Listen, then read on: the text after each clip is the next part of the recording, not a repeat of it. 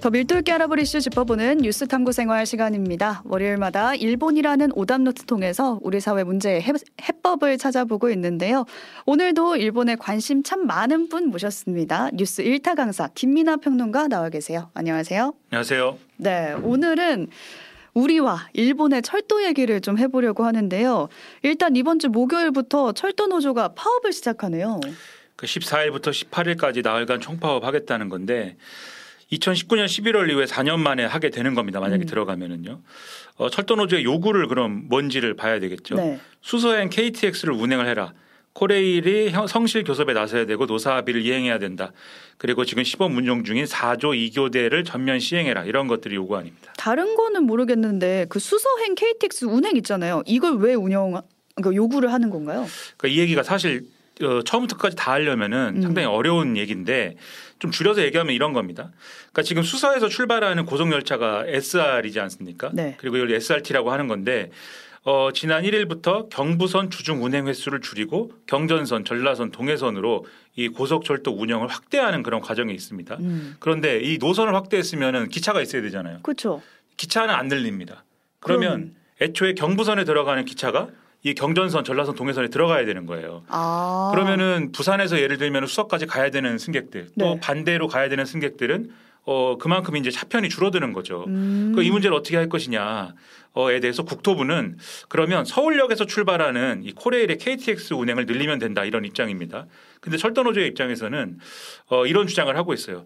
서울역에서 가는 KTX를 늘리는 게 답이 아니고 KTX를 수서역에서도 출발할 수 있도록 하면 된다. 음. 그러니까 부산에서 예를 들면 수서역까지 가고 싶은 분들은 사실 강남 접근성이거든요.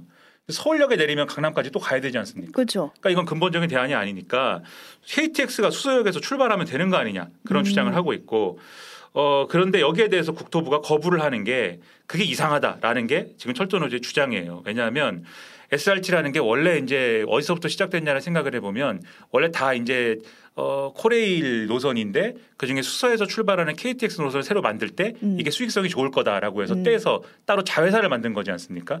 지금도 이제 SRT는 대주주가 철도공사인데 이게 나중에 어쨌든 이 수서부터 출발하는 그러한 기차 노선에 대해서는 알짜 노선이니까 음. 계속해서 이것을 분리된 상태로 두는 게 1차적인 목적이고 아. 오히려 시민들의 불편을 해소해 주는 거는 뒷전인 거 아니냐. 음. 이게 뭔가 수상한 의도가 있는 거다. 이게 철도 노조의 주장입니다. 네. 그러니까 돈 버는 알짜 사업은 자꾸 SR에 떼주고 그로 인해 경부선이 축소되는데 그런 건 또 KTX 막아주고 코레일은 계속 적자가 늘어난다 뭐 이런 얘기 같아요. 근데 이거는 결국 SRT가 민영화하려는 거 아니냐 이런 노조의 주장도 있던데 여기서 말한 이 철도 민영화가 오늘의 오답노트 주제거든요. 정부는 지금 아니라고 하는데 노조가 이 상황을 민영화 아니냐 이렇게 보는 이유가 있을까요? 그러니까 말씀드렸듯이 어쨌든 이 그게 지금 이제 코레일하고 SRT의 경쟁 체제를 만든 거는 그게 어찌 됐든 간에 어, 국민들에게 도움이 된다라는 취지에서 정부는 만든 거 아니겠습니까? 음. 근데 지금 눈앞에 에, 정부 입장에서 봐도 이 일반 시민들의 도움이 안 되는 상황이 이, 불, 이 노선을 분리한 상태 때문에 벌어지는 거잖아요. 음. 그럼 먼저 이 불편부터 해소하는 게 맞는데 분리된 상태로 이대로 두는 것이 먼저고 분리된 상태에서 뭔가 해법을 찾다 보니까 서울에서 출발하는 KTX를 늘리겠다라고 하는 거는 분리된 상태를 먼저 유지하는 게 목적이다. 그리고 그 이유는 분리된 상태인 이거를 그대로 계속 유지를 해서 음. 수익성이 좋은 이 노선을 계속 유지를 해서 나중에는 앞서 말씀드렸듯이 지금 SRT의 최대 주주가 철도공사라고 말씀드리지 않았습니까? 네. 코레일인데 여기서 이걸 이 지분을 팔면 민간에 매각을 음. 하면 SRT가 운영하는 노선은 그냥 민영화가 되는 거거든요. 그렇죠. 그럼 철도가 기본적으로 이 수익이 많이 나는 노선 위주로 민영화가 되는 쪼개 가지고 이 민간에 파는 그런 시초가 되는 것이기 때문에 그 의도가 수상하다. 그걸 음. 하기 위해서 지금 시민들의 불편까지도 외면하고 있는 거 아니냐.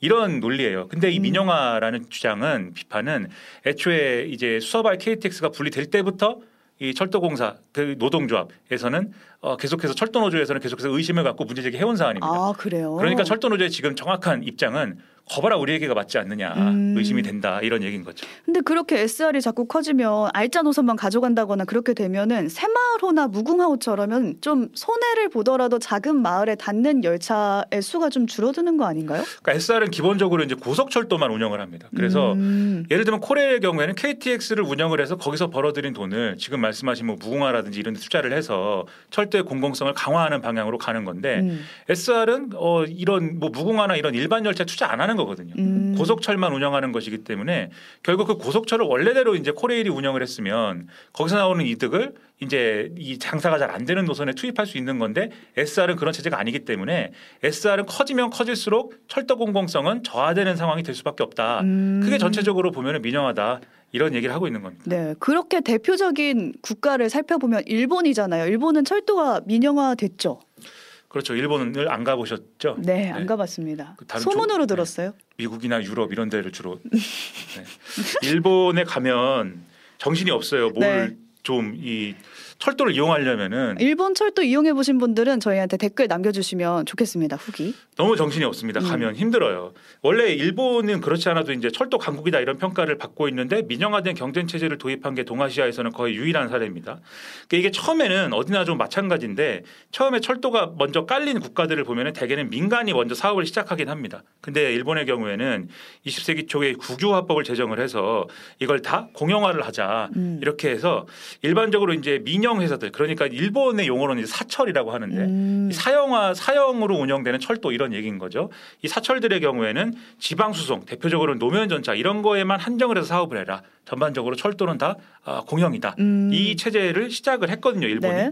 근데 1987년에 아 이게 고질적인 재정 적자, 부채 해결 이런 문제 때문에 민영화를 다시 해야 되겠다 라는 정책을 추진을 해서 전국에 단일로 조직을 만들고 있었던 이른바 이제 국철, 국가가 운영하는 철도, 국철이 일곱 개 회사로 분할이 됩니다. 그게 오늘날의 JR인데 음. 그래서 JR이 지금 전국 여섯 개 권역으로 나눠져서 여섯 개의 JR 자회사들이 있고요. 그다음에 화물을 별도로 운영하는 게 따로 있습니다. 아, 그리고 이 회사는 다 주식을 정부가 보유하는 특수회사로 출발을 해서 여기서 장사가 잘 되는 JR사부터 이제 민간에 매각을 해서 민영화를 하는 과정이 있었고요. 음. 그리고 이렇게 민영화가 민영화된 그런 JR이 철도를 운영하고 있는 건데 그 중에 그 과정에서 아까 말씀드린 사철 사형 철도의 경우에는 계속해서 자기 기반을 또 왜냐하면 이제 민영화된 체제 경쟁 체제니까 자기 기반을 계속 넓히는 과정이 또 있었습니다. 그래서 각 지역에서 이들과 경쟁하는 JR하고 경쟁하는 구도가 다 형성이 돼 있어요. 아, 그래서 가령 중부지방으로 가면 중부지방 뭐 일본어로 주부 지역이라고 하는데 여기 같으면 JR 도카이 이게 JR 동해 지역 운- 운영하는 JR 도카이 철도가 있습니다. 음. 그리고 나고야 지역이라고 하면 나고야 철도가 있어요. 줄여서 메이테츠라고 하는 또 여기로 어, 여기서 어디를 가느냐에 따라서 킨키 일본 철도가 있어요. 이, 이 경우에는 뭐 오사카, 교토, 나라, 미에, 아이치현을 다 관통하는 철도여서 자기가 어디로 가느냐에 따라서 이거를 다 타는 데가 다릅니다. 복잡해요. 그렇죠. 나고야에서 나고야 공항 가려면 JR 타면은 공항을 갈 수가 없습니다. 아 그래요? 네, 메이테츠를 타야 됩니다. 어려워요. 그렇죠. 이러다 보니까 관광객들이 그 너무 어렵다. 그러니까요. 그러면 그- 이걸 다 어떻게 알고 갑니까? 음. 그래서 아예 그러면 일일 자유이용권 같은 걸 끊을 수가 있게 해요. 그래서 지금 말씀드린 이런 철도를 그냥 이 하나의 패스로 다 운영할 수 있게 하는 그런 음. 관광 패스를 또 끊어주기도 하거든요. 네. 근데 이거는 이제 보통 이제 관광하러 여기저기 갈 때 얘기인 거고 일본 사람들은 계속 자기가 어디 가느냐에 따라서 이렇게 여러 개로 나누어진 기차를 다 판단을 해가지고 지금 타고 있는 겁니다. 아 그럼 공영은 아예 없는 거예요? 공영 교통이 아예 없는 건 아닙니다. 예를 들면은 지하철이라든가 이런 것들은 시형 철도가 있어요. 그래서 예를 들면 나고야 계속 뭐 지난번부터 나고야를 예를 들고 있는데 가본 데가 얼마 없습니다.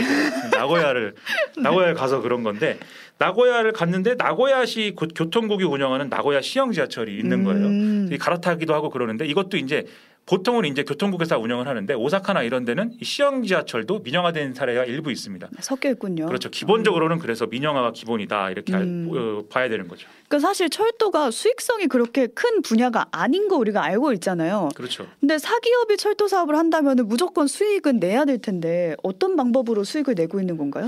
그러니까 이게 참 대단한 얘기입니다. 이게 우리는 예를 들면 어떤 철도 회사다라고 하면 음. 앞서 말씀드린 나고야 철도이다라고 하면은 아 이게 기차만 운영해 가지고 어떻게 돈을 벌지 이렇게 생각하는 거잖아요. 음, 근데 이 회사들이 기차만 운영하지 않습니다. 그럼요. 여러 가지 온갖 것을 다 운영을 합니다. 그래서 백화점, 테마파크, 그리고 유통 및 물류 회사, 부동산 이런 거 다 하고 열차 회사가요? 그렇죠. 심지어 야구단을 갖고 있는 경우도 있습니다. 어, 이 유명한 사례가 한신 타이거즈입니다. 이게 한신 타이거즈가 한큐 한신홀딩스 소속인데 이게 중심이 되는 업체가 한신 전기철도 그러니까는 철도 회사거든요.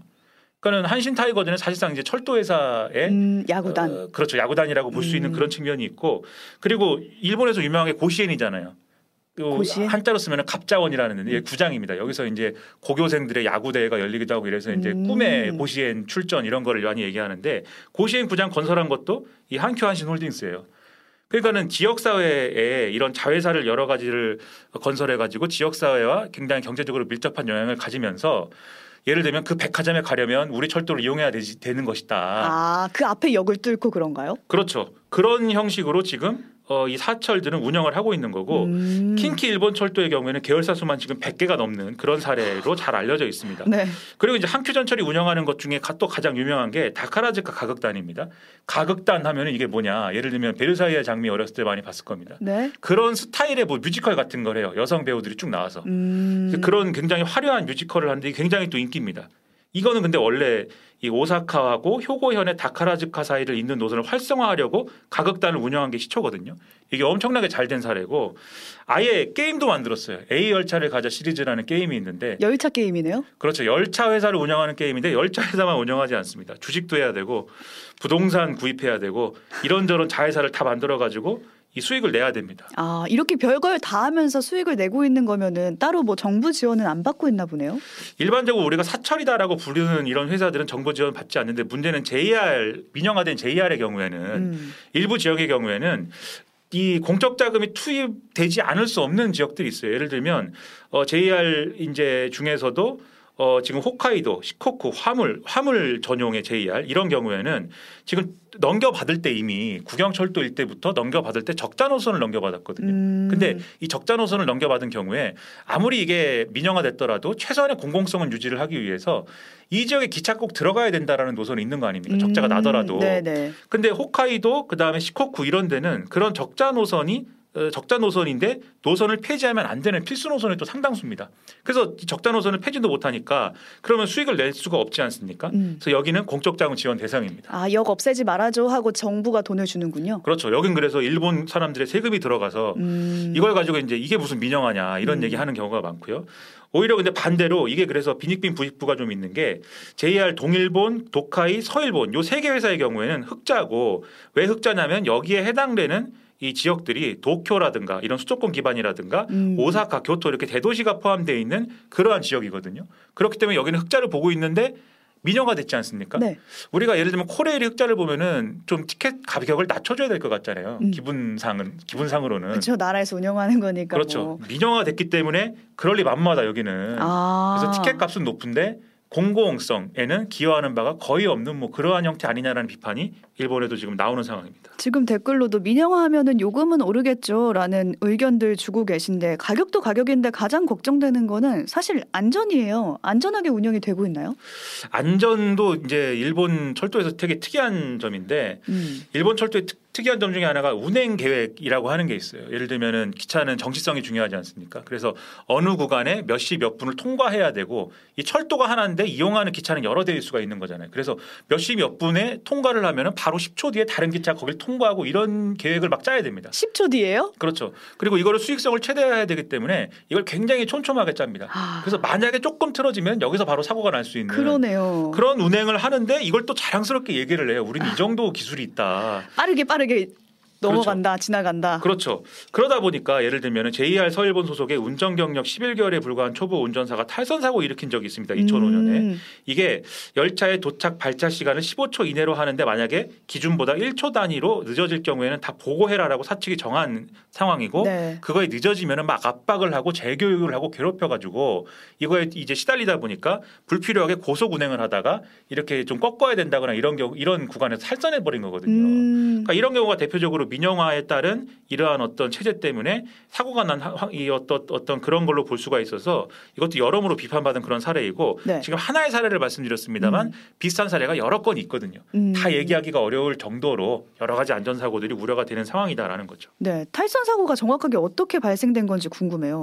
그러니까 이 열차가 전 정차역에서 정차 위치를 8m 지나 멈췄기 때문에 정차 위치를 바로잡기 위해서 후진을 하고 다시 출발을 해야 됩니다. 왜냐하면 사람들이 내려 내리려면 아, 정차 위치가 다시 이, 정, 이 플랫폼에 맞는 대로 가야 되잖아요. 그렇죠. 근데 이렇게 되면은 당연히 원래 출발해야 되는 시간보다 늦게 출발하게 됩니다. 그러니까는 직전 역을 예정 시간보다 1분 30초 늦게 출발하게 된 것이고 아 1초라도 늦게 출발하면 안 된다 했잖아요. 근데 그렇죠. 지금 1분 30초 늦은 거예요. 그렇죠. 그래서 이것을 회복하기 위해서는 더 과속할 수밖에 없었고 과속하다 보니까 탈선한 겁니다. 아. 그런데 그것이 다냐? 예를 들면 음. 그렇게 과속을 하더라도 구간대로 이제 제한 속도를 초과할 경우에는 자동으로 브레이크 걸리는 장치를 설치하게 돼 있는데 이 기차는 또 구형이에요. 왜냐하면은 민영화돼서 예를 들면 이렇게 투자를 음. 이제 많이 하지 않지 않습니까? 음. 그러다 보니까 이건 또 구형에서 작동을 안 했고 일부러 제한 속도를 잘못 설정한 것인지 어떤지는 모르겠지만 어쨌든 설정이 잘못된 구간들도 있고 결국 수익을 위해서 안전에 대한 관리 감독이 도외시된 거 아니냐라는 지적이 나오는 상황에서 이런 이 사고가 발생한 것이기 때문에 네. 여러모로 이제 어, 좀 혼란스러운 상황 속에서 비판을 많이 받고 있는 거죠. 네. 근데 애초에 민영화 된다라고 할 때부터 이런 우려가 일본 내에서도 나왔을 것 같은데 그런데도 왜 강행을 한 건가요? 첫째로 재정 문제가 워낙 심각했습니다. 그러니까 처음에는 철도가 돈이 되니까 민간 음. 사업자들이 많이 붙어서 이제 철도 를 많이 깔고 그랬는데 한 60년대까지 되면 이제는 차도 많이 보급이 그쵸. 되고 도로도 많이 음. 아스팔트가 깔리고 그러다 보니까 당연히 적자 폭이 커지고 누적될 수밖에 없죠. 1985년도에 이 일본 국철의 경우에는 적자가 1조엔 이상일 경우였 이- 이상일 이상 수준이었습니다. 엄청난 건데 근데 여기 사실 아까 이 민영화돼 가지고 운임이 많이 올랐다라고 말씀하셨잖아요. 음. 근데 사실 일본 사람들은 민영화돼서 운임이 많이 올랐다라고 생각을 잘 안 합니다. 아 왜냐하면 그래요? 국철 시절부터 이 적자를 메꾸려고 운임을 매년 인상을 했습니다. 아 매번 올랐어요. 우리로 치면 지하철이나 뭐 열차 요금이 계속 매년 올랐던 거네요. 그렇죠. 그때 이미 오른 거다 음. 이렇게 생각을 하니까 민영화 때문이 아닌 것 같다 이 기분이 있는 거거든요. 음. 근데 사실 여기서 또 같이 봐야 될 게 이렇게 적자가 누적된 이유는 정치적 문제도 영향을 끼쳤다라는 평가가 있어요. 무슨 얘기냐면 국철 입장에서도 그러면 적자 노선을 좀 폐지하거나 정리해 보려고 했을 거 아닙니까? 그렇죠. 근데 이게 지역구 국회의원 입장에서 보면 자기 지역구에 기차가 안 다니게 되는 거잖아요. 큰일 나죠 없어지면. 그렇죠. 그리고 왜 그러면 적자 노선을 이렇게 과도하게 됐느냐? 오히려 고도 성장기에 수요가 적은 지역임에도 불구하고 그 지역 정치인들이 여기는 철도가 다녀야 됩니다. 음. 이 주장을 하면서 늘어난 측면도 있는 거거든요. 음. 그러니까 사실 국철이 자기 이 살을 깎기가 어려운 상황이 이제 이어지고 있는 상황이었다. 이걸 같이 봐야 되고 그 다음에 이때 1987년에 민영화할 때 총리가 나카소네 야스히로였는데 2005년 NH 가- NHK 방송에서 직접 얘기를 했습니다. 이 당시에 국철 노조가 어, 우리로 치면 민주노총 그러니까 음. 총평의 중심이었고 이 총평이 사회당을 지지했는데 자민당이 아니라 이 나카소네 야스히로는 자민당 출신 총리죠. 네. 그래서 이 국철 노조를 분쇄하기 위해서 내가 민영화를 한 측면도 있다. 이렇게 얘기를 해서 아 노조를 어. 무력화하려고 한 측면이 있구나. 이렇게 우리가 알게 된 것이죠. 노조를 무력화하려고 열차를 민영화한 거예요? 그렇죠. 이게 낙하손의 입장에서는 네. 원래 이제 자민당 내에서도 다수파벌은 아니었기 때문에 원래도 자민당 우위의 정치 환경에서 더 많은 의석수가 필요했거든요. 그러다 보니까 완전히 그런 사회당의 지역 기반을 무너뜨려야겠다라는 판단을 이제 한 거 아니냐라는 거였고 음. 그 당시에 총평 중에서 국철 노조는 굉장히 이제 중요한 노조 중에 하나였습니다. 그리고 가장 정치 투쟁에 앞장서는 그러한 노조였고 사회당하고 아주 가까웠기 때문에 민영하고 나서 국철 노조 조합원이 이 급감하고 나니까 음. 총평 자체가 무너져 버렸습니다. 음. 그러다 보니까 지금은 이 총평을 대신해서 보다 온건한 노선을 얘기하는 렌고라고 있어요. 이 렌고라는 이 어떤 이 총연맹이 역할을 대신하고 있거든요. 음. 일본 노동운동의 전반적인 태조가 바로 여기서 왔다. 이런 어. 평가도 그래서 있는 거죠. 그러니까 일본의 철도 민영화 그 과정을 좀 들어보니까 안전 문제는 물론이고 정치적 파장까지 좀 컸던 것 같거든요. 그 과정 속에서 우리도 이런 일본의 사례에서 좀 배울 점이 있을까요? 그러니까 이제 일본의 사례가 결코 이제 정답이라고 말할 수 없다. 이걸 먼저 확인해야겠는데 음. 하지만 또 어떤 사람들은 일본 민영화 철도 민영화에서 그렇게까지 문제가 되지 않았어. 다들 잘 살고 있다. 이렇게 얘기할 수도 있습니다. 근데 그건 일본이기 때문에 가능했던 거였거든요. 음. 아까 말씀드렸듯이 일- 이 사형 철도 운영하는 업체들이 야구단까지 소유하고 있는데 음. 그렇게 해서 수익성을 강화 하는데 우리가 그렇게 할 수 있겠습니까? 예를 들면 SRT를 SR을 민영화하면 그거 할 수 있겠습니까? SRT 뭐 야구단 생기고 그렇죠. 그러니까 일본에서 경쟁 체제 도입을 통해서 그들이 얻었던 거는 우리가 얻을 얻을 수 있을지가 미지수인 것이고, 그다음에 경쟁 체제 도입을 통해서 그들이 안 좋아졌던 거는 우리도 안 좋아질 수 있는 것이거든요. 그러니까 음. 좋은 건 없고 나쁜 것만 예정돼 있는 건데 과연 그러한 방향으로 가는 게 정답일까에 대해서는 아니다라고 얘기할 수밖에 없어서 그 점을 음. 같이 봐야 된다. 이런 사례다라는 겁니다. 네, 우리 국토부에서는 일단 민영화 검토한 적 없다라고 했거든요. 근데 명시적으로 뭐 민영화를 한다 안 한다 이게 문제가 아니라 안전이냐, 뭐 공공성이나 이 두 부분이 해치지 않는 선에서 좀 철도 운영에서 굉장히 중요한 부분이기 때문에 좀 안심할 수 있는 방향으로 철도 정책이 수립됐으면 좋겠습니다. 여기까지 일본이라는 오답노트 김민아 시사평론가와 함께했습니다. 고맙습니다. 고맙습니다.